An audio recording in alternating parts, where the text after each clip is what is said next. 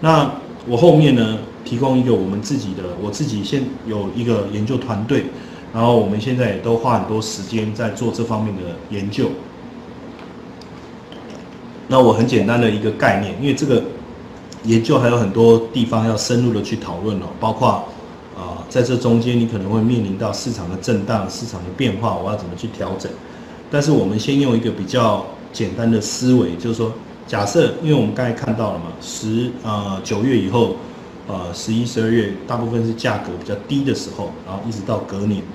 那当然我们还出现一个问题，我怎么在怎么样能够在呃，今年度的十月、十一月或十二月买进，放到隔年的六到八月，那这个是另外一个更高层次的问题哈。但是从这个统计来看，我们去统计过去十三年的资料，发现就是说，如果我十月进场放到六月，十月进场放到七月，十月进场放到八月，好，十月进场放到六月的获利次数相对是最好的，哦，等于是说。这样可见，六月的价格应该往往是比较高的。当然有亏损两次，但是它的胜率非常的高，达到百分之八十五，败率只有百分之十五。那每次获利呢，能够达到一百八十七点五五，亏损呢是四十五点二五，所以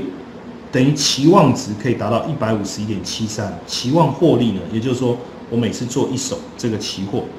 哦，以这个角度去去思考的话。我可以达到七千五百八十六美金，哦，七千五百八十六美金。那如果我在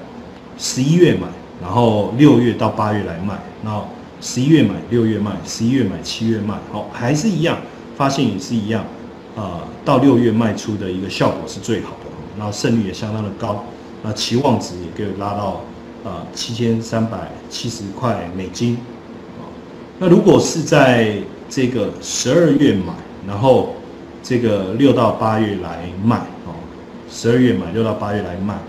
那呃它的交易次数一样的情况下，其实获利稍微有点下滑哦，那整个胜率就掉下来，所以可见啊有时候十二月的价格哦可能会变得比较呃变化会比较大，然后期望值就降下来，所以这样看起来在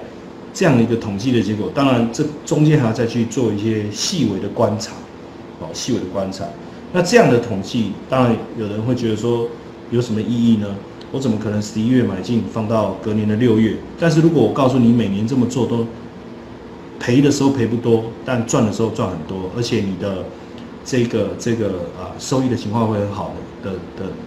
情情况下，因为你不止这个统计出来的概念，未来你你可以不会只有做黄豆嘛？因为我现在是统计黄豆给你看。你还有其他的产品可以做，那是不是就更能够把我的这个风险做做一个分散哦，就能够把我的风险做一个分散，OK。所以今天花了一点时间跟各位啊，从呃，因为我我们现在我自己花比较多时间，大概就是在交易几个几个区块嘛，一个就是期权的部分，那当然我什么大部分的产品我都有做，原油。啊，农产品，然后指数类的，像 S M P 五百，然后恒生指数或是台湾的指数，啊，这些我们都有都有在操作。然后再来一个层面就是啊，外汇的的这个货币市场，啊，包括欧元啊、美元啊、澳币、加币这一块，我们也投入了蛮多的心思在做研究。因为包括呃我自己，我们我也有这个工程师的团队以及这个研究员嘛，然后。我们现在也在培养操盘团队，所以其实我做的区块算是稍微广一点，但反而股票的部分我自己做的是少了啊。大部分股票我就是赚到的钱，我就是去找一些比较能够长期持有的股票，我就摆着啊，我就比较没有在做这种呃比较短波段啊，或是短线的一些操作。然后再来一个就是啊这个期货的这个日内交易的部分，我们做一些。啊，配对交易之类的概念啊，大概是这样。那这就是我自己现在在做交易的一个范围。那当然也呃，透过这个平台跟大家做交流，也那也希望说有很多好的一些想法啊，那也能够呃跟大家一起交流。当然，如果说呃各位对我们第三期的课程有兴趣哦，也可以在上网看一下课程的一个介绍。呃，剩下的时间大家看看有没有什么问题可以。一起来讨论的啊。呃，基呃，其实这些数据哦，其实蛮多地方都有的哦。下次我再也可以花一点时间再跟大家说一下。那那有一些你可以到美国的一些网站上，他们这些资料其实都是蛮公开的。呃，就我们的理解，包括比如说圣婴现象啊、反圣婴的统计啊，因为毕竟农产品的追踪温度、气候温度是一个蛮重要的一个关键。哦，那这个部分，呃，需要去需要去去上一些网站去看。那这些网站其实资料都蛮公开的，下之后我们再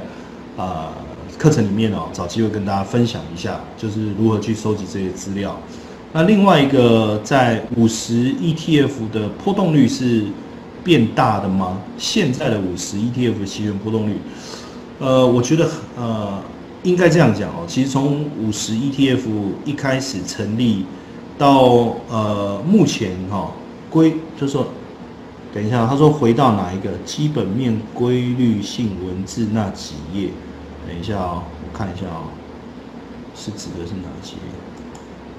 基本文字规律是哪一个？豆粕的，等一下哦，文字是这个吗？这一页吗？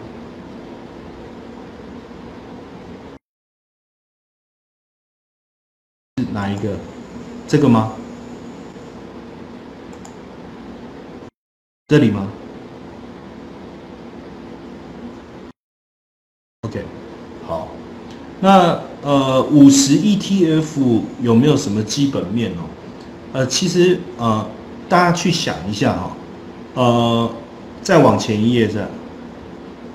这个吗？不是，那应该不是这个，应该说这个吧？是这个对不对？其实呃。ETF 哦，当然你就去理解嘛，五十 ETF 就是那五十只股票嘛，所以它跟什么气候啊、农产品的研究就稍微不太一样，所以你的基本面的一个分析应该要比较着重在那五十只股票身上啊。那各位仔细去把那个呃股票啊，就是仔细去理解哈，就是说大部分是金融股，对不对？就是 A 五十股票里面，然后还有一些比较重量级的这个啊原物料的中石油啊、中石化啦这些，然后其他还有就是交通建设的，那你就这三类嘛，就重要的交通建设嘛、原物料的嘛，然后另外一个就是呃就是那个那个金融嘛，所以你就把这三个产业看懂，你要把这三个产业看懂。那因为毕竟我们内地的股票市场还是跟政策面有比较大的关联性，所以我觉得你就可以特别去仔细的去研究一下，就是这三个产业目前内地的政策上是比较支持的，还是稍微有点打压的，大概就能够看懂这个市场的方向。你看最近整个呃上证指数站上三千三以后，其实就代表一个很好的一个未来的一个多头环境的一个发展。所以如果你看的是比较 long term 的。一个发展，那你就看得懂未来，你可以买进这个所谓的这个啊认购认购了，对不对？好，那如果看某只产品跌，应该做这个这个认购空还是认沽空啊？其实我我我我我比较鼓励大家，就是说，当然这未来你仔细研究以后，你会发现，你去呃认购空，或是你认沽空，会产生不同的结果。因为你做认购偏空操作，你是收一个固定的这个权利金；你做认沽空，你基本上你是付出一个固定金额的代价，然后希望未来能够赚到一笔大的钱。两个概念也有不同，但但就我了啊，我自己而言，其实我还是比较偏好做认沽空。当然，你做认沽空后面你就会遇到一些问题，这个也是你慢慢要去体会的，然后怎么样避免的。哦，怎么样避免的？那今天的 PPT，因为我我刚一开始不好意思，我有稍微说明一下哦，比较难提供给大家，因为毕竟里面很多资料啊是我们之前同学整理的哈，那我也不太方便把这个发到群里给大家哈，所以呃，如果说大家呃反正有兴趣，你到时候回看的时候稍微再把资料稍微看一下，这样好不好？啊，因为这个资料有有大概有一半是我之前啊上一期期权实战的学员们整理的资料哦。那基于尊重他们原作者，所以这个资料可能就不好意思提供给大家了，好不好？好，那看还有没有什么问题？其实这个这个呃期权的交易，我也希望各位呃慢慢的去理解。虽然说目前我们啊自己内地的部分好像还没有做很大规模的开放，但是啊其实已经有四个产品了现在，然后未来我们也相信还会有其他的产品的一个开的一个开放。那当然，因为我不想要啊各位的是以机构的操盘人的身份来学习，还是以个人未来自己操作来学习。但我一直觉得。呃，期权对我来讲是一个一般投资人能够呃获利或是能够翻身最好的机会哦。那个那个什么 ETF 不是也要上了吗？那个那个什么呃沪深啊，沪深是不是沪深的 ETF 期权不是也要上三百的？对对对对对，是不是也要上三百 ETF？如果也上的话，是不是就四个了？哦？呃，为什么虚值的盈利反而大？其实应该要看你在什么样的操作模式啊。比如说，我们做，如果我们今天是做，呃，这个市场行情变化不大，虚值反而不容易赚到钱。那因为因为市场的这个这个行情的变化非常非常的大。哦，铁矿石的期权也要出来了吗？也出来了吗？那这样未来不就有五个了吗？而且听说。那个原油的也好像也要出来了，其实会越来越多。哦。这个部分我我可能得也得赶快再更新一下资讯哦。好，所以未来你看，现在有豆粕，有有这个白糖，然后有五十 ETF、三百 ETF，还有这个这个这个这个叫做什么？那个那个叫做什么？铁矿石。那认认沽是讲 put，认沽是指 put 哦，认购才是指 call。认沽是 put，认购是 call，OK，我们都用英文啊，因为你看涨期权是 call 嘛，那认购也是 call，英文都是 call，